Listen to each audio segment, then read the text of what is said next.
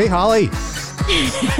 hey, Dave. How are ya? How are you? I'm good. Yeah, I know you're good because we have friend of the show, JC Douglas, in the house. Not in the house. Hey, On the What Difference Does It Make podcast in our virtual studio.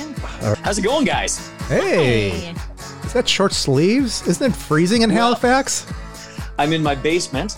I've actually got a uh, space heater going on underneath me here. Everyone's doing this from the basement. We've had Mike Marrone, Kyle Meredith, both made mention of you know, that they record in their basements.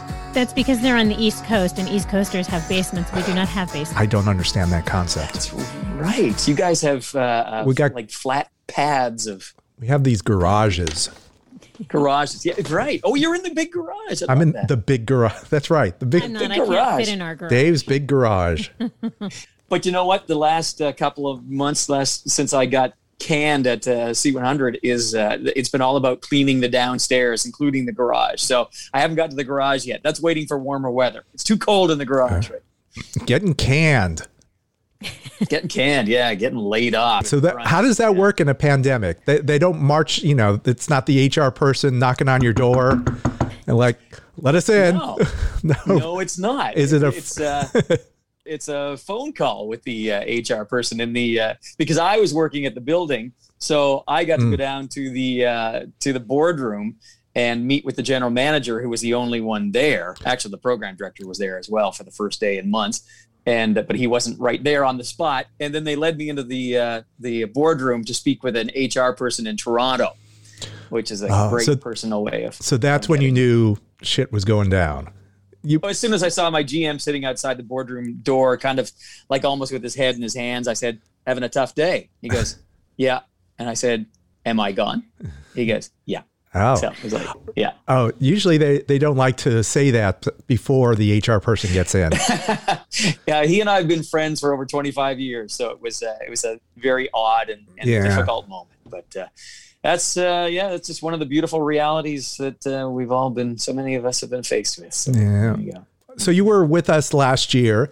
Uh, things have changed a bit since that last time we talked. I guess your big jump now is now you're an afternoon super jock, what, uh, whatever that is, on 89.9 The Wave. And uh, it's Halifax's home of the greatest hits of the 60s, 70s, and 80s. Wow. I mean, I, I read your cool. Facebook post, so that's uh, Oh. that's what I saw. Okay, and wait, when you when Yeah. you tell us about this this new gig, because before you know when we last spoke, you were still doing mornings on C100. When you go into this explanation of of your new shift on the wave, also tell us if I'm remembering correctly. You told me once that people from Halifax are called Halig- Haligonians. yeah. Yeah, That's yeah. correct. That is at ding ding ding ding. Yeah. I where the hell did that come from? You get extra points, man. You're going to the bonus round. And start with Super Jock, because I'm. How do you become a Super know. Jock? Is that one of the, the Marvel heroes? I, I, don't know. My superhero is being able to babble about random shit. Yeah. My superpower, rather. My superhero. Uh, the super jock, uh, the original super jock, I believe, was Larry Lujack at uh, WLS in Chicago. Mm. And I just stole it from him. So there you go. I completely unoriginal. Never had an original bone in my body or thought in my head. So there you go. I've ripped it off from the best. That's fine. That's what we all do. I don't believe that to be true. I do think you've had many interesting and original thoughts, just for the record. That's why he keeps coming back to us. That's right. Yeah, right. that's the reason. It's- it's- it's- yes, that's it. That's good. No, it's because he wants to show off his be- knowledge of 80s music. Yes, yes, and I love being flattered while we're doing it. That's that's exactly it. Yep. Uh, what was the second part of the question? Haligonian. What- Halago. What the hell? What the hell is Halagonia? Yeah, I don't know. I don't know, but it's it's uh, risen uh, to uh, you know websites like Halagonia and the Haligonian.com.ca. Is that the paper, the local, the Haligonian? Have you the Uh, Daily no, Haligonian? I think there is a Haligonian or Halagonia.ca online. Yeah, yeah, yeah. I don't know where they came. it- That's. It, I know it's silly. I, it otherwise would have been Halifaxian. I guess that just didn't. When there was a boardroom meeting, uh, some old white guy sat around and said, "Halifaxian's just weird. Let's go with Haligonian. That's a lot less weird." So Okay, I, I got to say, this shocks me because you are an endless source of information for everything. You know, well, now uh, you, you know, you got the police, like Dave, but you know a lot about a lot of stuff, and I cannot mm. believe that off the top of your head you do not know the origin of Haligonian. Now you're embarrassing me. I'm gonna I'm gonna Google.ca that. Where does Haligonian come from? Wow, if I had known you didn't know, I wouldn't have put you on the spot like that. no, that's okay. I, you know, I can I can live with the fact that I don't know every random fact. Where does Haligonian come from? Well, it populated, so there must be an answer to it. 11 of Canada's weirdest demonyms and local nicknames. Haligonian. Ooh, here we go. I'm learning right along with you. This is awesome. This is awesome podcasting. The origin of the unusual term is related to the same reason we call people from Manchester Mancunian, a fashion in the 1900s for deriving demonyms from the Latin translations of English cities' names. Uh, however, in the case of Halifax's demonym, the Latin involves a misunderstood etymology. Are you with me now? Haligonian is based on the term halig fax, meaning holy hair. So the 16th century creators of the term took halig, slapped a Latin suffix on it, and called it a day. But holy hair, which reminds me, since uh, I, I, understand it's my version, my it's my duty to uh, morph into my 80s self. Speaking of holy hair, there we go. Oh, there it is. That is gentlemen. quite the mullet. Isn't that great? That is a good look. You know, oh my God, look at your look at all that hair. Yeah. So you know what? And we now big... look at all uh, hair. We okay. It was I all wanna, wasted in my youth. I want to uh, say two things.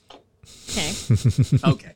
So we are big fans of the mullet on this show. That's one thing. So thank you for showing that to us, and hopefully you'll allow us to share that picture. That that will be the cover for our podcast. Yeah. You know.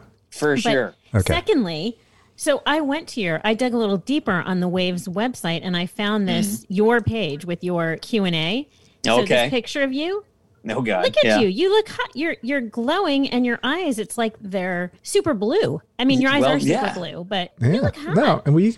Well, he was in the garage with us. We saw those blue was, eyes. I was warm that afternoon. I referred to him as Michael Keaton the last time we saw him. Oh, that's right. Yeah, that's people right. have been saying that. Yeah, yeah. People say a lot of people say that.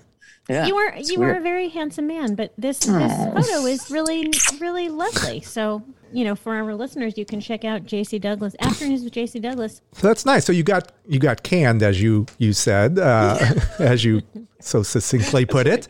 You were able to uh, to like jump on a, a new ship uh, almost immediately. It seems like yeah. in the same year, which I, is rare. I should say that I, I'm led to believe that it was COVID related why I was canned. to make it sound like I was like, yeah, we've had enough of you. But I mean, uh, at least yeah, at least they told me it was COVID related. So I mean, I'm I'm going with that. But uh, yeah, I'm on uh, 89.9 The Wave right now in uh, Halifax, which is uh, very cool. A lot of 70s and 80s music, and I feel very comfortable in that format. And how do you frame songs that you've heard millions and millions of times and bring something new to it? What, what is your uh, strategy every day? You don't talk as much about the music as you probably would if you were playing them for the first time in, in a long time. So, you know, you talk about other stuff, but, uh, but it's always, you know, it's always a fresh look at a lyric and, uh, you know, it, connecting the songs to what's going on in the world right now. So, yeah, there's always some sort of weird and silly way to, to connect these things and to refer to them. Well, speaking of weird and silly, job. we're going to uh, look at 10 songs that uh, K Rock played back in 1984. Yeah. This is the radio station in Los Angeles, the world famous K Rock. Yeah. And um, we are doing songs 60 to 51. Mm-hmm. Take a sip of that. Uh, what difference does it make? Yeah, look at that water. Yes, sir. Is it water? Is it whiskey? What do you got in there? No, I'll never say. Okay, very good. Wonderful. But we're gonna we're gonna try to guess by the time we're done with this. Mm. Yeah, you'll know by the uh, by the slur. Right, exactly. Yeah, it could be a great podcast by the time we get to 51. Mm. Like, yeah. I don't know what the hell, what the. yeah, it's all this crap that's happened so far. Yeah, exactly. Yeah. Unfortunately, no Canadians on here, yeah. but uh, you know. What is this radio station all about? Does it still exist? it does still it well still exist. Uh, it does exist. We, um, however, it's an HD two station oh, right now. Okay. Well, um, KROQ itself is 106.7 here in Los Angeles, but they have an HD two channel which broadcasts this the format that we talk about. Okay, so, so yeah. they still do. And and and does it broadcast music from the same era still, like uh, no, no. The, 80s, yeah. for instance? Or? No, it's an alternative station. So it's oh, it is whatever okay. alternative is it's, right so it's now. Contemporary. Yeah, one hundred oh six point seven is is contem- is is alternative. Yeah, but the, oh, okay. The HD two is they call it rock of the eighties.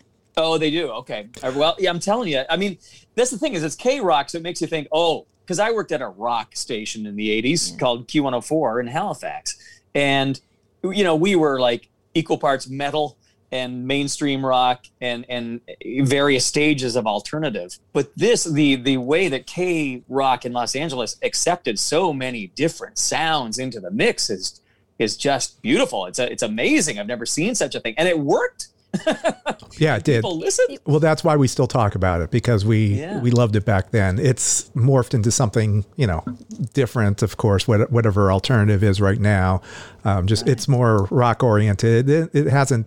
I don't know. It, it seems uh, kind of it's it's tightly formatted, is what we'll say. Mm. Um, it's more corporate now, but but the rock of the '80s back in the day and there are there are histories written about it it's a fun you know it, it's fun to read the history of k-rock yeah. Starting yeah, in the well, 70s. Yeah. One of the. Yeah. I'll have to read it because I love good radio stories like that. well, yeah. yes, that, that it would be worth looking into. so. I'm already not happy that K Rock uh, already took three tenths of a song out anyway because it could have gone 107. But the point 0.7 song was usually a lot of fun. Mm. It's uh, yeah, that, that, I wouldn't have wanted to be my song. If it was my song, I'd be upset. It's well, usually a novelty. Yeah, it's novelty usually song. not available. Oh, cool. None of these songs have been available. I Usually, it was something exclu- you know that they played yeah. exclusively on the station. Oh, or, nice, yes. nice, nice. No, I, I love uh, it. I, I love a station with that kind of attitude. And and uh, you know, it's funny because our station in here in Halifax was a lot the same back at, in that time in ni- the 1984 era. Very uh, adventurous musically and uh, attitudinally as well. So yeah, I think KROQ must have been a lot the same. It really was, and it kind of shaped uh, what the uh, music Holly and I like. The music that's our music yeah. style, or you know what yeah. what we love. Which is this list is, is great because it's just it's all over the place. Um, I'm so okay. excited every time that the closer I feel like uh, the closer we get, I just it just reminds me how much I love all these songs. And like all this, I think the most interesting stuff is kind of uh, you know near the bottom or you know ling- mm-hmm. lingering around right. there. A lot of the lost classics. Stuff. By the way, where were you in 1984? So I was in oh, in '84. Uh, I was still in Ontario. Actually, I was still in broadcasting school, but uh, I was mm. only like a you know a few months away from getting out and, and getting down to uh, Nova Scotia and and starting uh, at Q104 in Halifax where yeah they were playing stuff like this, but not all the stuff that K Rock played. That's yeah. for sure. Yeah. Uh, yeah, it's uh, it is a lot of fun just to look at this list, and so we will start at number sixty. It's Lou Reed, "I Love You, Suzanne," and mm. which uh, it's unlike any other Lou Reed song. It's a uh, I don't know. It's like yeah. a Stray Cat song, uh, you know, fifties rockabilly, which was it was yeah. big in the in the early eighties, and so uh, Lou Reed yeah. jumped aboard that. Yeah, and it's funny because uh, it, it, seemed to me like it's.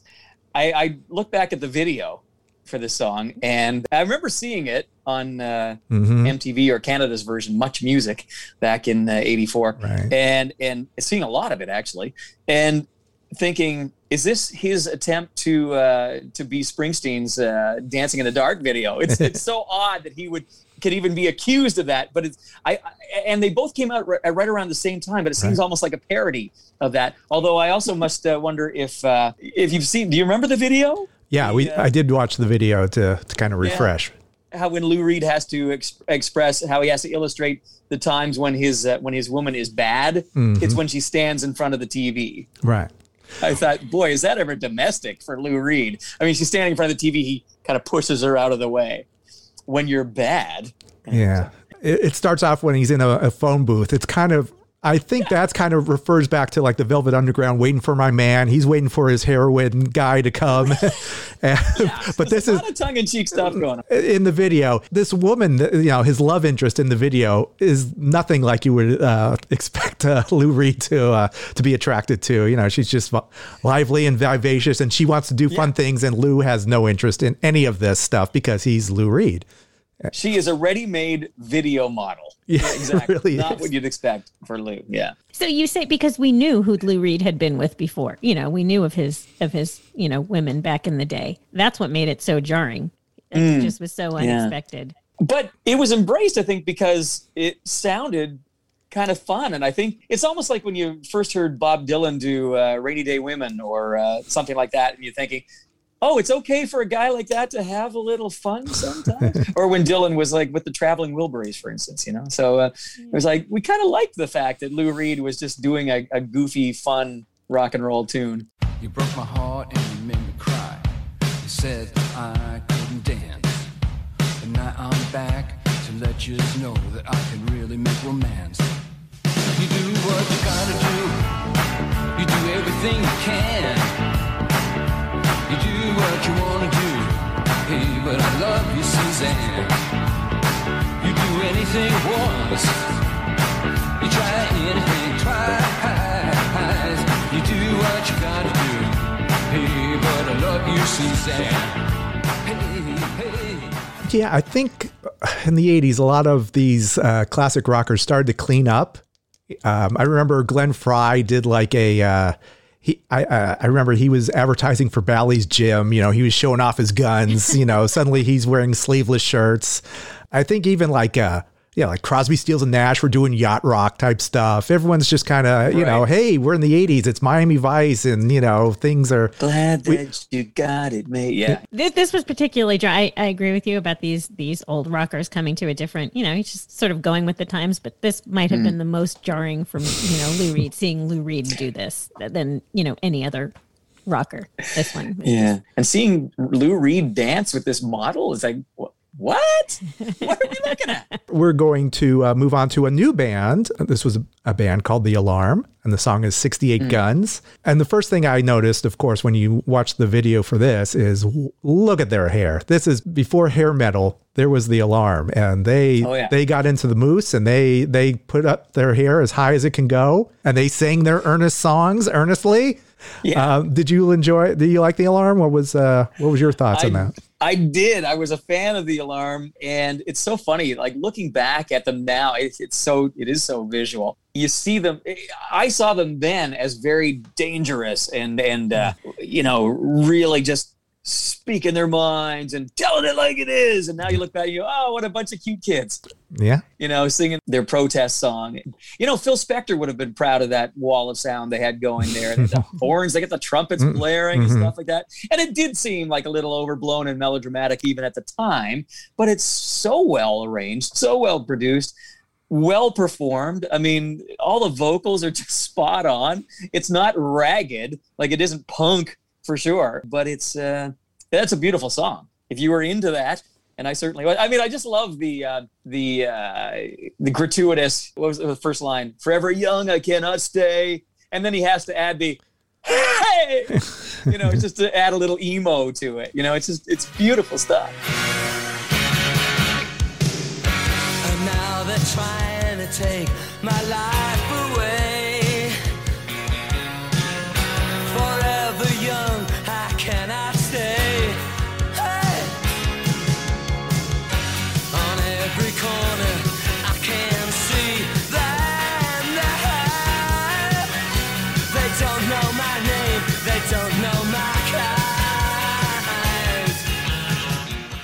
You know, you know my story. I've divulged it before on the, on a podcast, but I discovered the alarm. They opened for U two in 1983, and I saw them at the LA Sports Arena on the War tour, and I've been a fan ever since. Wow, but that would do it. Yeah, You know what? It's funny. I I uh, discovered a new band in the summer of '84 on a big tour as well. I discovered the Icicle Works, Mhm. who I think were a Liverpool band, hmm um, had a great song in '84. Is it on this chart by any chance? Is uh, "Whisper to a Scream" uh, It I on think the that was last. Was that it might have been 1983? 83. Yeah. 83 oh okay well uh maybe i already knew the song but they were opening for uh for david gilmour on his about face tour and i saw that in Nice. uh toronto at massey hall that that uh, summer and it was amazing to see them because i love that song so much Is David Gilmour from Liverpool? I'm trying to think of no no Alright. although he's played with a famous liverpudlian um he's been in paul mccartney's band Yeah. a time or two but Another one uh of those. Another one of those uh, Liverpudlian. Yeah. Yeah, Haligonian, Haligonian. Liverpudlian. but uh, David's from uh, London, I believe. Yes, I think you're right. Okay. And so this the song was released in 1983, but it was from their their debut album. Icicle Works was from 1984.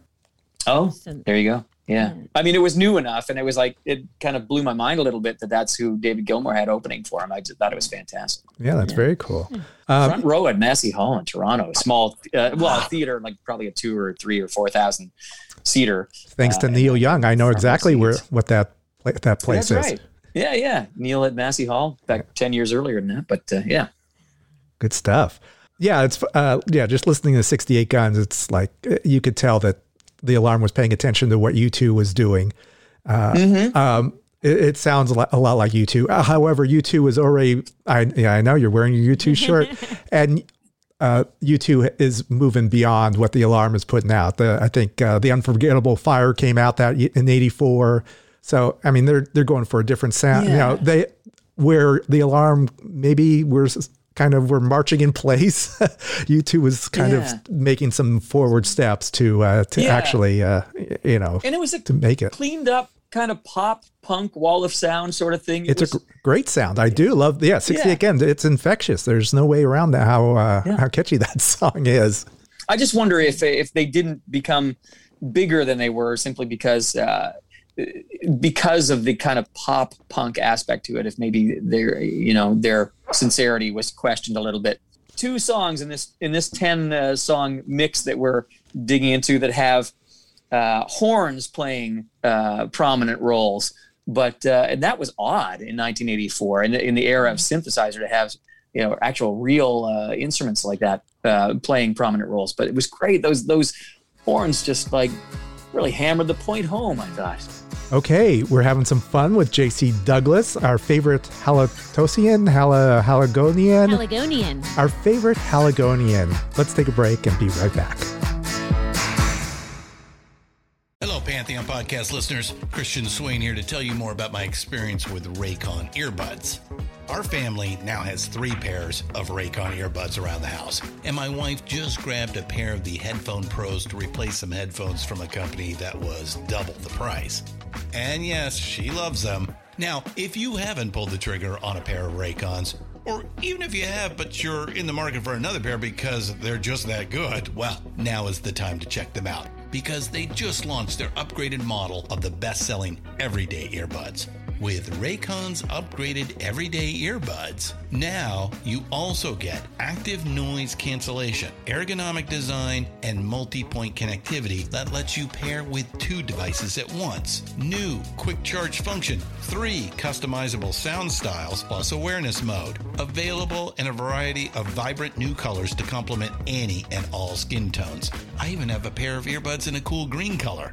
I have tried just about every earbud known to humankind, and these Raycons are fantastic. Seriously, if you've been wanting to check out Raycons, there truly is no better time. You're going to ask yourself why you didn't check them out sooner, and Raycon offers a 30-day happiness guarantee. So, what are you waiting for? Go to buyraycon.com slash Pantheon today to get 20% off your Raycon order, plus free shipping. That's right, you'll get 20% off and free shipping at buyraycon.com slash Pantheon. Buyraycon.com slash Pantheon.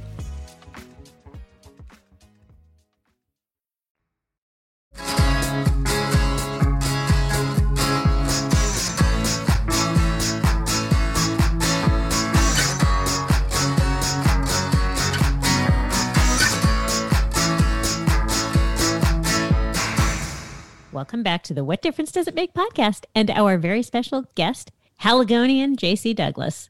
Uh, this was kind of a surprise. I do not remember K Rock playing Jungle Love by the time, but Purple Rain was so huge that uh, you know, Yeah. with numbers too big to ignore, you you it uh, it's, Tentacles. it, it was nice. Yeah. So how infectious is this song? Yeah, I, I, I Oh, doesn't do it really? Hold on a Yeah. second. What's going on? Yeah. Not not a fan of Jungle Love, huh? Well, I, kind of that '80s synth uh, funk wasn't really my thing. I'm much more into uh, to the '70s brand, Yeah. and I just didn't think that was a particularly uh, grooving song. I mean, I, I don't know, it just just wasn't my thing, and it really surprised me that it did so well at K Rock because of of I, I I got lots of room for the funkiness, but I just didn't think there was much to it. I mean, a lot of Prince would have, uh, uh, and they did embrace a lot of Prince, but this uh, Jungle Love by the time rating this highly, number 58 for the year. Hmm. Okay. did you see Purple Rain in the theater? Were you? Uh... I certainly did. Okay. Yeah. Loved it. Loved it. Yeah. I don't know, just wa- watching the performance from Purple Rain, just them when Jerome holds up the mirror and they're doing their their strut. I mean, it's just fun, and yeah, Yeah. I, I just uh, I was all all all in for this, but not for you. Yep. Not for this. Maybe he prefers not the for this Canadian. Yeah. Love. Oh, that's right. I did put. What's your favorite? So I guess your favorite Jungle Love is by Steve Miller. Jungle Love is driving me mad. Yeah, yeah, that, that's the one. Yeah. What's you know the only song I believe that mentions a plate of papaya as a, in a love song.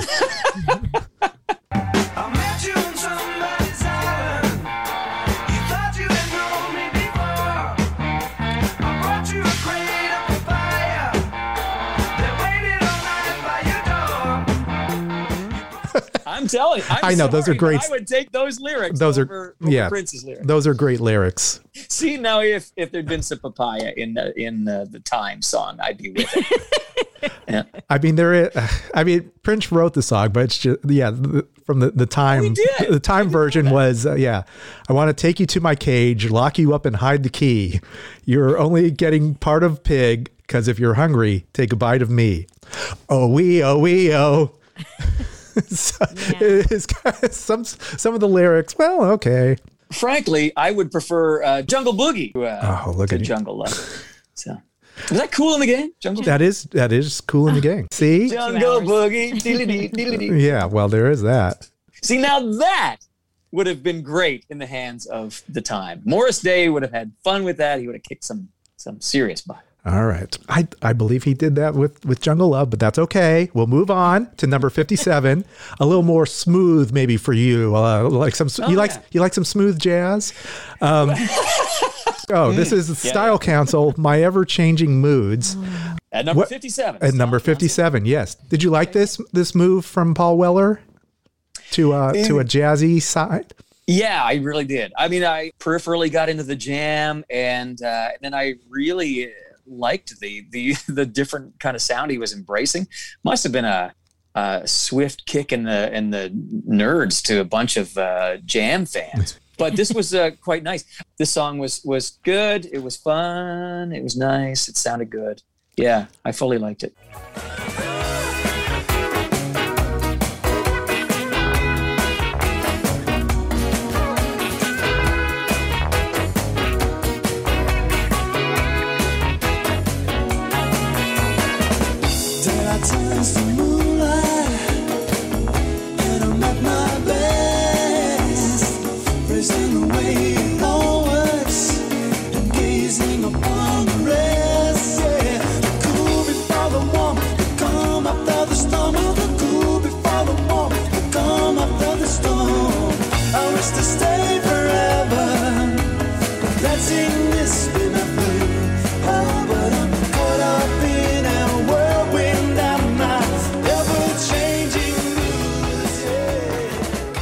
It is very much the sound of, of the mid 80s. Uh, I, I think, you know, like Simply Red was also embracing this sound. Right, totally. Yes. Yeah, that, that blue eyed soul kind Yeah. of thing out of England, which was, I thought they did a really good job. It was funny when English uh, artists pick up an American form like blues uh, and turn it into something of their own.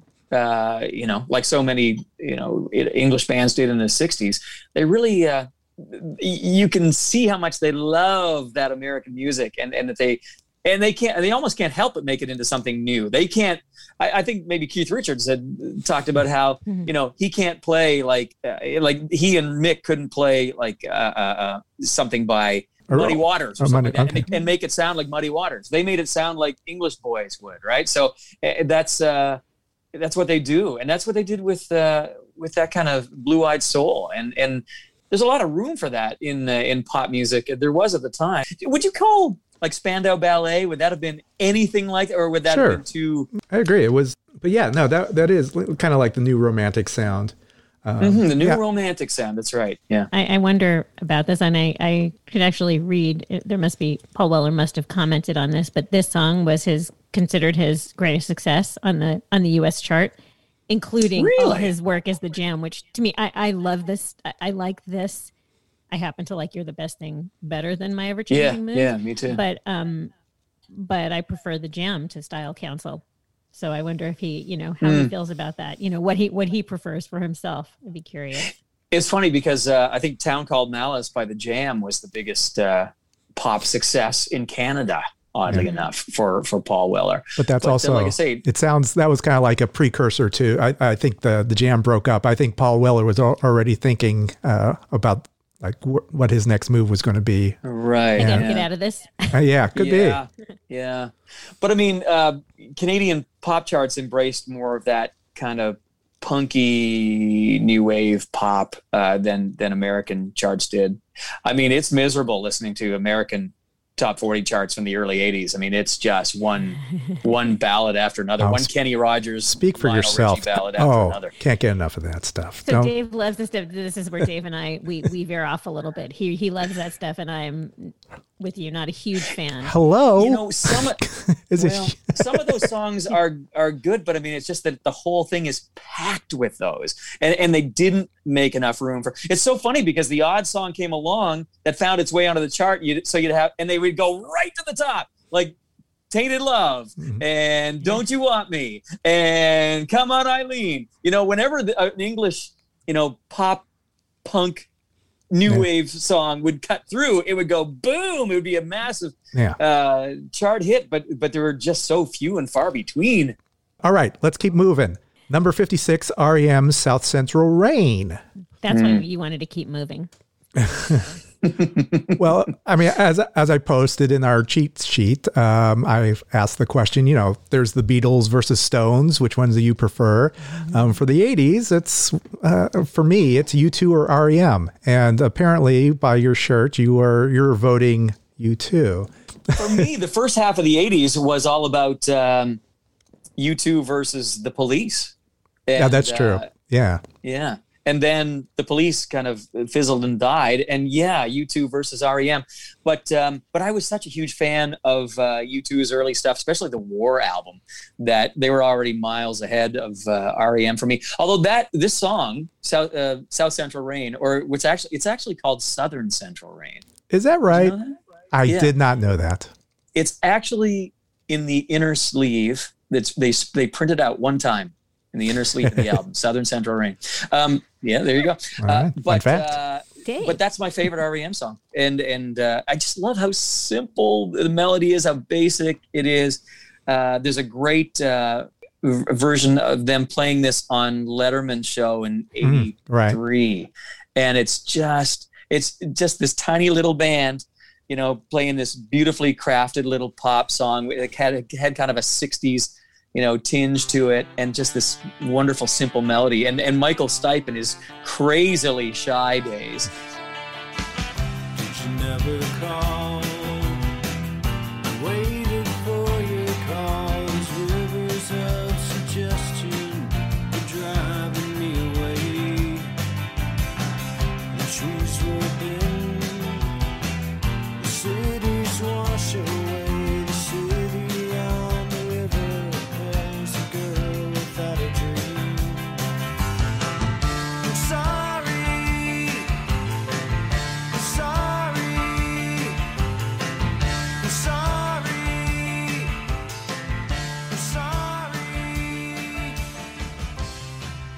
And I love that early stuff. I, I found it, and even it's funny because I love the early singles, but um, "Automatic for the People" still my favorite uh, REM Yeah, album. I Like mean- track for track, it's just wonderful songwriting. We were just talking a few moments ago about uh, the uh, stadium shows of that era, and it just popped into my head. S- uh, summer of '84, the biggest show I saw in a show in a summer where I saw a lot of great shows was uh, the Jacksons Victory Tour Oh, in, at Rich Stadium in Buffalo. Did you guys see the Jacksons in that? we did not. And last you know why? tour the brothers did together? You know why? Because it was a they charged 30 bucks a ticket for that show. it was crazy. That was so much money back then. I mean, that, I remember that that was a big controversy. You know, mostly concerts were like 15 bucks and, and the Jacksons dared to charge 30 bucks. In 1984. Me- and I let me add remember that still. let, let me add a level of controversy on to that for you uh, because in in the Toronto area uh, when those tickets went on sale for the Buffalo show the uh, promoters said there absolutely will not be a show in Toronto the Jacksons will not be coming to Toronto on this tour if you want to see them you have to go to Buffalo which is like a 90 minute 2 hour drive and so everyone oh okay. So we all got tickets to, to go see them in uh, at Rich Stadium. And uh, and then a couple of months later they put tickets on sale for Toronto and everybody lost their shit because everybody put out the big cash the Mhm. 30 bucks for the show in Buffalo. And then they had to they had to promise you that if you brought your ticket stub for the Buffalo show you could get tickets for the Toronto show. It was like it was, really? it was crazy. Yeah very Wait, you still had to pay for them, but you could have access to them. I, I can't remember exactly how it worked, but uh, I'm sure somebody's got that online They because to- it was a big deal. I remember, yeah. Still had to but we fill the kept our seats. stubs. We didn't bother. Yeah. Yeah. That was uh yeah, that their final show was in at Dodger Stadium and that's when Michael Jackson fi- uh famously said, "This is going to be the last time I sing with the Jacksons." And Mm. the Jacksons did not know that at the time. Like he said it on stage and that was the first time he had made that announcement. Like Tito was like, "What is going on here? What, what happened?" it was it was an incredible show though. Yeah, It was just amazing. And seeing Michael as a as an adult dancing like Mm. with his brothers and stuff, it was like, oh my God, it was so inspirational. And uh they kind of took a page out of ELO's book by having a giant uh spaceship come down and I don't know, carried Michael off to some other planet or Right. something for for a few years. But uh yeah, incredible show. I, I'm sorry I did. Uh, That's di- okay. uh, I could- go in a divergent direction. I here, could but- talk Michael and Jacksons anytime. Yeah. Not a problem. Hello, as a matter of fact. Andy Yellow, me too. Me too, absolutely. What about Shriekback? Can you talk Shriekback? You know what? This It's is number funny. fif- I- looking at Number at 55. chart, number and on my heart. Okay, go ahead. What are you what are you thinking? I had never heard of Shriekback. As far as I knew, I'd never heard of the band until this this week. Yeah. So, uh, and then I read about them, and it's like, oh well, Barry Andrews came out of XTC, which Mm. is I'm a huge XTC fan. So, uh, You- first two albums, I guess, with XTC, and then uh, hooked up with um, Robert Fripp in League of Gentlemen, Yeah. and uh, and then he teams up for to make Shriekback with uh, Dave Allen from Gang of Four. Now, I'm telling this to people who know all about Shriekback. I'd never heard of them. Uh, were were they a Los Angeles uh, phenomenon or something? Like, It's like, you know, K Rock, uh, the, the PD, Freddy Snakeskin, liked to dig through the crates of the imports, and uh, that's where he found this. I don't know if there was a song called Nemesis that was a, a bigger hit. Maybe during Halloween, you uh, it's a good song to play. Um, okay. Um, it's that's that's worth looking into. Um, Well, yeah, it's funny because I listening to this song, having never heard it before, I couldn't help but think it's like a fairly unremarkable four four dance beat, you know, club song. yeah. And it was kind of like, yeah, all right. I expected that if I was going to hear something from a band I'd never heard of before, wow, this must be some incredible thing that K Rock unearthed. I can't wait to be treated to it. And it was fairly unremarkable.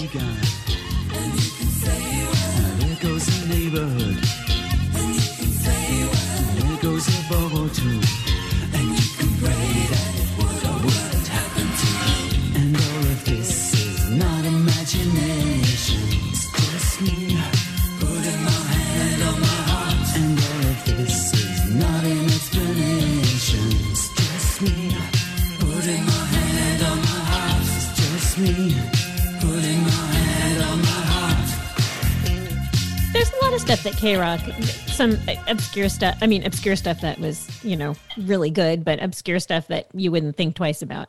But Yeah. this, I, and I couldn't remember. Dave, did you remember this song? No, no. Uh, la- last week or a couple weeks ago, we talked about uh, this band Blancmange, which is kind of the poor man's Depeche Mode, and I think Okay. uh, I think Shriekback is uh, is kind of the the one kind of falls in that category of a, a band that sounds vaguely like a band that you you really like.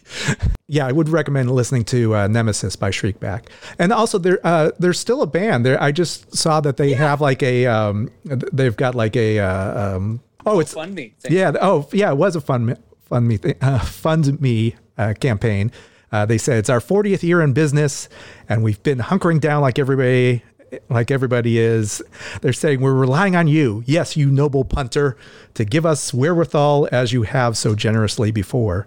What is a, tell me what a punter is, please. Well, it's an English thing. I understand, but you're from Canada. You're kind of uh, attached to that. You're Closer than we are.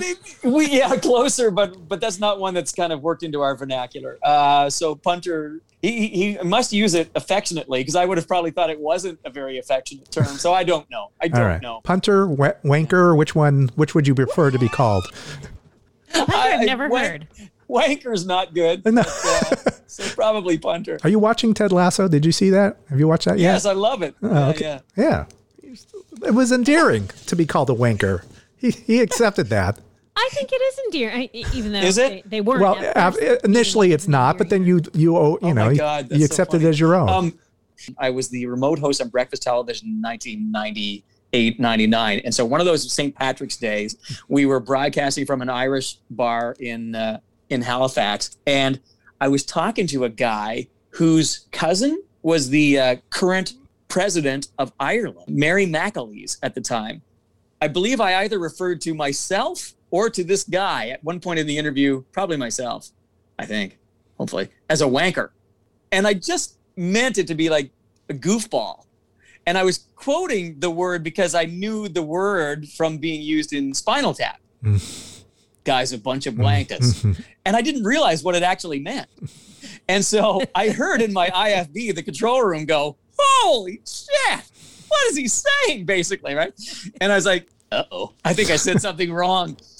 The epilogue to the story is that six years later, the guy who I was interviewing in the bar, who I had no idea who he was, I'm watching back to this old piece of video with my then second wife and said, Here, watch this. I call this guy a wanker. And I just put the video on, and it's her father. oh, what? It's the guy who had since become my father-in-law, Ugh. and I had no recollection recollection of that being the guy I had interviewed. He had no recollection of it being me, the guy who had interviewed him. He thought it was another guy. He thought it was Scott Boyd, who was one of my co-hosts on Breakfast Television, who had interviewed him. So we'd never made the connection to that point. It was like one of the most embarrassing things in my entire career, and it was my future father-in-law. And I found out about it by actually playing the tape for my wife one time, and we were both like, "It was Yeah, crazy." Small Anyway, world. That's you can just- see that's how small a community Halifax Yeah. is. All right, what difference Again. does it make? I is what, we say here. difference does it make? Wait a second, that's in song number fifty-four. That's your theme song. What? The F- Smiths. What difference does it make? Have we heard this song? Do we think? Uh, what do we think of this? Before I asked uh, Holly where the name of the podcast came from, I had never heard of this song. Really? Uh, and and then she informed me. Yeah, I wasn't a big fan of the Smiths. This this just proves that I'm not uh, equipped to be on this particular podcast. But uh, I had no idea. because even if you didn't and i know some of the music that you like and don't like i still this is like one of those you you couldn't avoid it it felt like to me you couldn't avoid it You could. I avoided You the did. Smiths. like, uh, yeah, you really did. religiously through much of the 80s. Yeah, we played a little bit on a specialty show that on the on the station I was uh, on at the time, A show called Maximum Airspace, and uh, but that was about it. And and honestly, what I saw of him on on our video, like our Canada's version of MTV, I just thought, oh my god, way too many one note melodies for my liking. I'm a very melody drawn guy, but uh, he just never did it for me. I can't get through a Smiths tune without rolling my eyes at least once involuntarily. All right, this is. I've, I- I've. Oh my God, I can't take this. This is just. think I take him off you. the air. What the? And I, I Can we can him? What's use- going on? His use of the word fond in the song elicits an eye roll every time I hear it. So I'm sorry, Dave. I'm sorry. I didn't realize you were a huge fan, but I, I obviously was not. For the Smiths, they they put a lot of different um, movie stars on the cover of the singles, and on the cover of the "What Difference Does It Make" single was Terence Stamp, who I'm sure you're a fan of. Do you know Terence Stamp, the actor? Can you name? Yes. Okay. Can you go ahead? Name the. He played an arch nemesis for a superhero. I know you're a super jock, so you must know your superheroes. He was in these movies, and I know you saw them because you're. I'm Uh, gonna flop this uh, uh, horribly. Sorry. all right. Who who who did he play? If I say General Zod, doesn't ring a bell at all. If I say Superman, would you know that at all? Christopher Reeve, Superman. Mm, Familiar. Yeah, no. Okay, never mind. Canadian uh, Canadian uh, author originally. Yeah. Okay. Superman. Uh, Superman yeah, Terence. Canadian. All right. I was trying to bring you back into the Smiths world by, and no, you're just not at all. Okay. Totally lost it. Dear yeah. God, they're just. Uh, Morrissey, I just I, I've never ever found anything attractive about the man's voice or his ability to write a melody. So I just it's just someone I was never interested in. I'm what- sorry. Johnny Marr guitar. No. Mm. okay. yeah, the- the interesting fine. sound. All right. Great. Okay. I stole and I lied and why? Because you asked me to. But now you make me feel so ashamed because I've only got two hands. But I'm still fond of you. Oh. So what difference does it make? Oh, make? Oh, it makes none. But now you have gone, and your prejudice won't keep you warm tonight. The devil will find work for idle hands to do. Wow. Can we can we get a new guy for this? Is, Here, is yeah, it too late? edit me out. Yeah. Now you guys talk about. Let's start from the beginning. Ooh, number fifty-four, the Smiths. What difference does it make? No, we, we like differing opinions. Yeah. We, we do. We, we respect your opinion about this. the one thing I saw was that they didn't want to make a video for this song. I don't think this was even Morrissey's favorite song, but uh, he says in 1984 that he felt the video market was something that was going to die very quickly and that he wanted to herald the death of it. So, you know, Joe he, Jackson said a lot of things the same, kind of the same as that. Yeah. I, I was keen on any artist who felt that way about videos. But if I may say one more thing about Go this ahead. song in particular, listening to this song, I felt like when I got through the song, I thought it sounded like he was making that melody up as he sang as he went along, and that I would challenge him to sing that the same way a second time, which I imagine he probably did. But it doesn't. It sounds like it's just kind of sung on one note, and then we're going to go up here, and I'm going to go down here, and gonna go up here, and it's like, mm, yeah, mm, Okay. yeah. So I've already said my piece on it, so I'll shut up. it's an acquired taste apparently for, yeah. No, yeah. After, Taste, actually. well, gee, I mean, uh, Morrissey still it has a massive fanatical uh, fan base worldwide. Like, so, God, I'm obviously not uh, the majority opinion here. I liked them then, although I was, you know, I was more into the, the than some of the synthy synthier stuff. I liked them then, but I think in hindsight, I should have liked them more. I don't know. He's, uh, yeah, he said some It's an things acquired taste. Yeah, he's he's said some things in the past that makes me hard to be a fan of his. So, so uh, Okay. he, he's always been ornery, and uh, we'll just leave it at that. So we've talked about horns. Uh, this is another song with horns. This is Thomas Dolby, Hyperactive. Oh yeah. It's a, a dance song with trombone. Oh yeah. I mean, come on. Probably my favorite song of the of the batch here, along with REM's uh, South Central Rain, Southern Central Rain. Um, yeah, I mean, real trumpets, real trombones in 1984, and we had two of those things here in this this 10 songs. Such a creative tune, complete use of the studio, and um, you know, Make use of the one studio best space. That's like the when you say that, I think of the cowbell. Make use of the studio space. Really explore the exactly. studio space. but all the stuff that's in this record, and I mean, still one of the most enjoyable intros for a disc jockey back in 1984 when it boom, boom, and then the, the little acoustic uh, guitar comes in, and then, ooh, tell me about your childhood. Tell me about your childhood.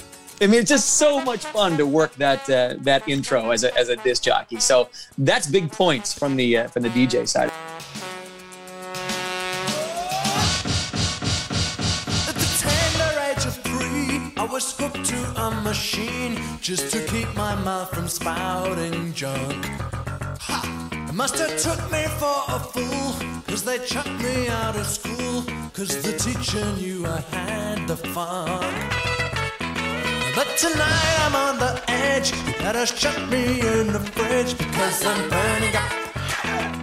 I'm burning up. With the vision in my brain and the music in my veins.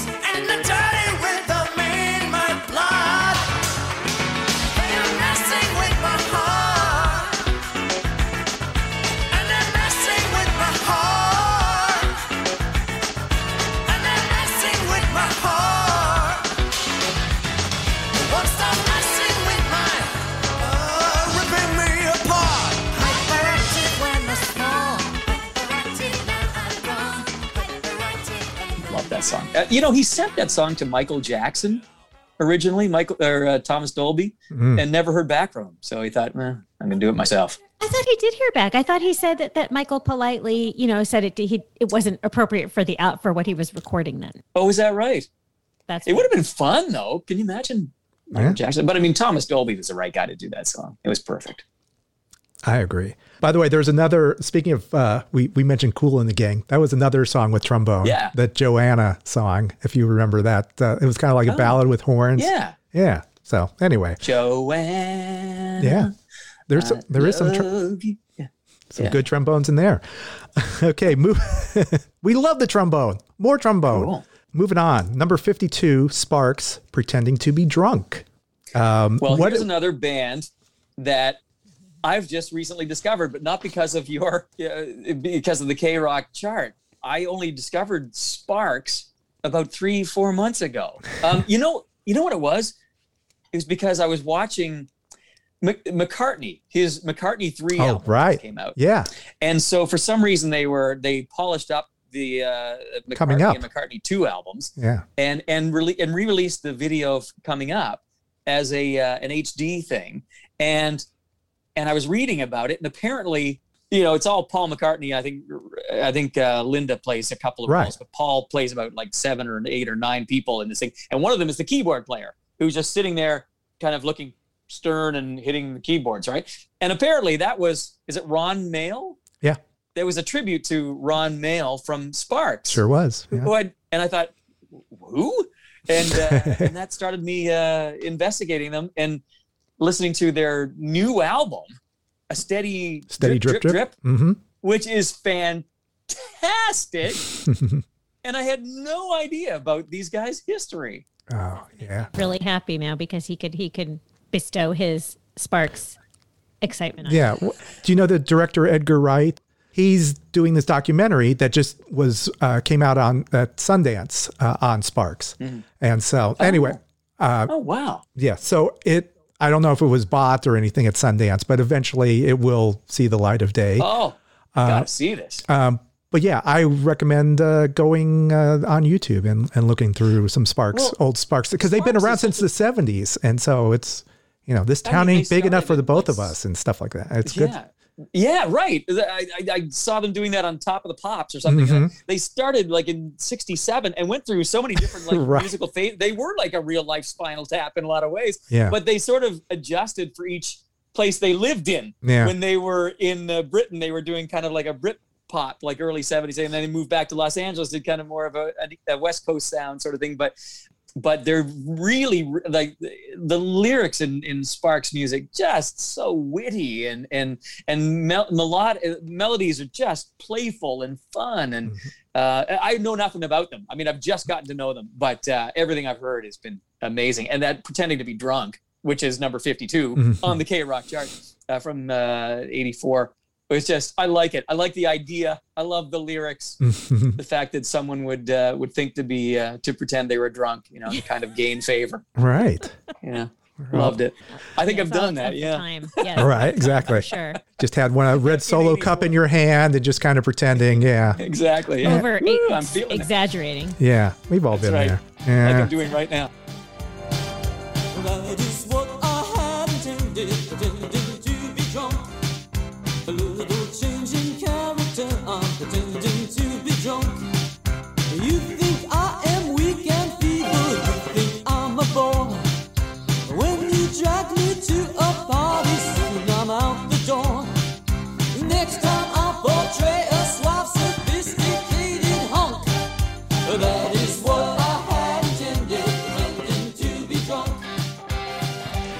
Ah, you are drunk, aren't you? Okay. Let's. Mm, that is whiskey in there. Okay. yeah. All right, we've made it to the end. Number 51, not the end, but the end of this episode. Uh, Yes. Number 51, General Public, Hot, You're Cool. And do you remember General Public? Yeah, yeah. General Public uh, had uh, good fan, fan base in Canada. I mean, the English beat was big uh, Mhm. here, and uh, and it was also Mick Jones' uh, post Clash. Brief period of time. Yeah. he was- yeah.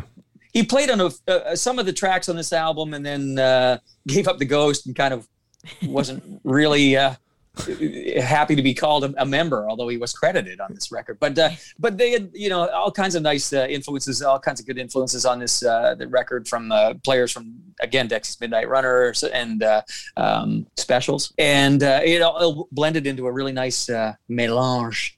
Uh, loved General Public uh, back in the day, and uh, I don't know if this is my favorite General Public song, but uh, quite nice. Were you a dancer, by the way? Would you go to the clubs in uh, and kind in of. uh, '84, yeah. because I wanted to get uh, picked up by Of some, course. uh, Yeah. lovely gal. That's the only reason. Seventy percent, maybe more, of guys did dance in the clubs. That's what I'm going to say. And we learned how to dance in '84 from Bruce Springsteen. oh, I was going to say Lou Reed, because from Lou Reed. If you learned from Lou Reed, you were in trouble. See, that's You were how that's how we tie this all together. That's how it all comes to. Yeah, if you learned from Springsteen, Ah. from Dancing in the Dark, you were golden. Yeah, we we like that. Speaking for the women of 1984.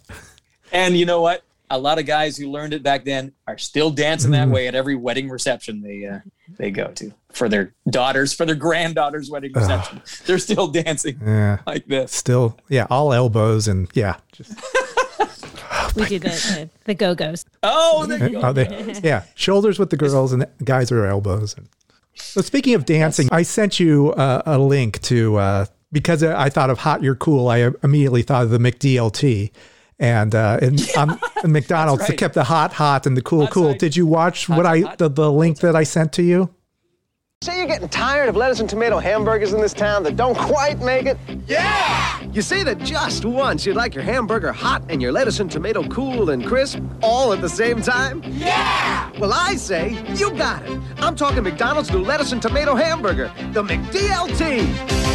I'm talking quarter pound of beef on the hot, hot side. And the hot stays hot. The new McDLT. Hot, hot. Crisp lettuce and tomato on the cool, cool side. And the cool stays cool. That was filmed during the year of George, if you remember Seinfeld and all. Oh my God. so what we what McDonald's discovered was how to make a ha- hamburger. yeah. Well, yes, like General Public, hot you're cool. They they discovered how to keep the the burger. The burger was hot, and the lettuce and tomato, of course, is cool. And you know, never the twain should meet, or whatever Yeah, you that didn't want to expression. microwave the lettuce. You know, so yeah. Those pioneers at McDonald's. How long did the, yeah the McDLT lasted? Like uh, a couple years, and it was in the styrofoam, right? Wasn't that yeah, the, oh yeah. It was all That's in right. styrofoam back then, Yeah. right? it was all styrofoam? Craziness. I should All get right. this done. So again, Okay. thank you very Thank much, you, thank you. and we'll see you again Oh. soon. Mwah, mwah. My pleasure. It's so good to talk to you guys, and I can't wait to do it again in person. All right. Yay! As soon as you're able. 2022. 2022. That's right. Okay, that concludes our long talk with JC Douglas. It's always fun to uh, to catch up with uh, what JC is doing. We went through some uh, some fun songs. He's a busy guy, and I knew we would go along with him because he's got a lot of information of the bands that he knows of, of which we turned him on to some bands that he didn't necessarily know of. He knows a lot. That's why we do this. It's fun going back in time and discovering new new favorite bands. And rediscovering them because, like uh, Shriekback, I didn't remember a lot of this stuff, but that was actually fun to hear. I enjoyed it. Very good. I did as well. First of all, thank you to Pantheon Podcast. We are part of their family. Uh, suggest you check out a number of their podcasts. And please check us out on social media on uh, What Difference Does It Make on on Facebook. We're at What Difference Does It Make podcast. On Instagram and Twitter, we're at uh, WDDIM podcast, and on YouTube, where you will find outtakes and plenty of outtakes from this podcast uh, on our YouTube channel. What difference does it make? Yes, and if you want to get our monthly newsletter, you can sign up on our website, WDDIMpodcast.com. Uh, of course, thank you to our listeners. Uh, if you love what you hear, please write down a review. Write a review. Let us know what you think because we'd love to hear from you. Did you actually say write down like with pen and paper? Yes, because we're Type from the 80s. Type it out and on, uh, on a typewriter, roll it up, mail it out, self addressed stamped envelope, and send it to care of What Difference Does It Make? We will be Los. Angeles, California. Yeah. No, really. Thank you for listening. And uh, until next time, this is Dave. This is Holly. Check you later. Over and out.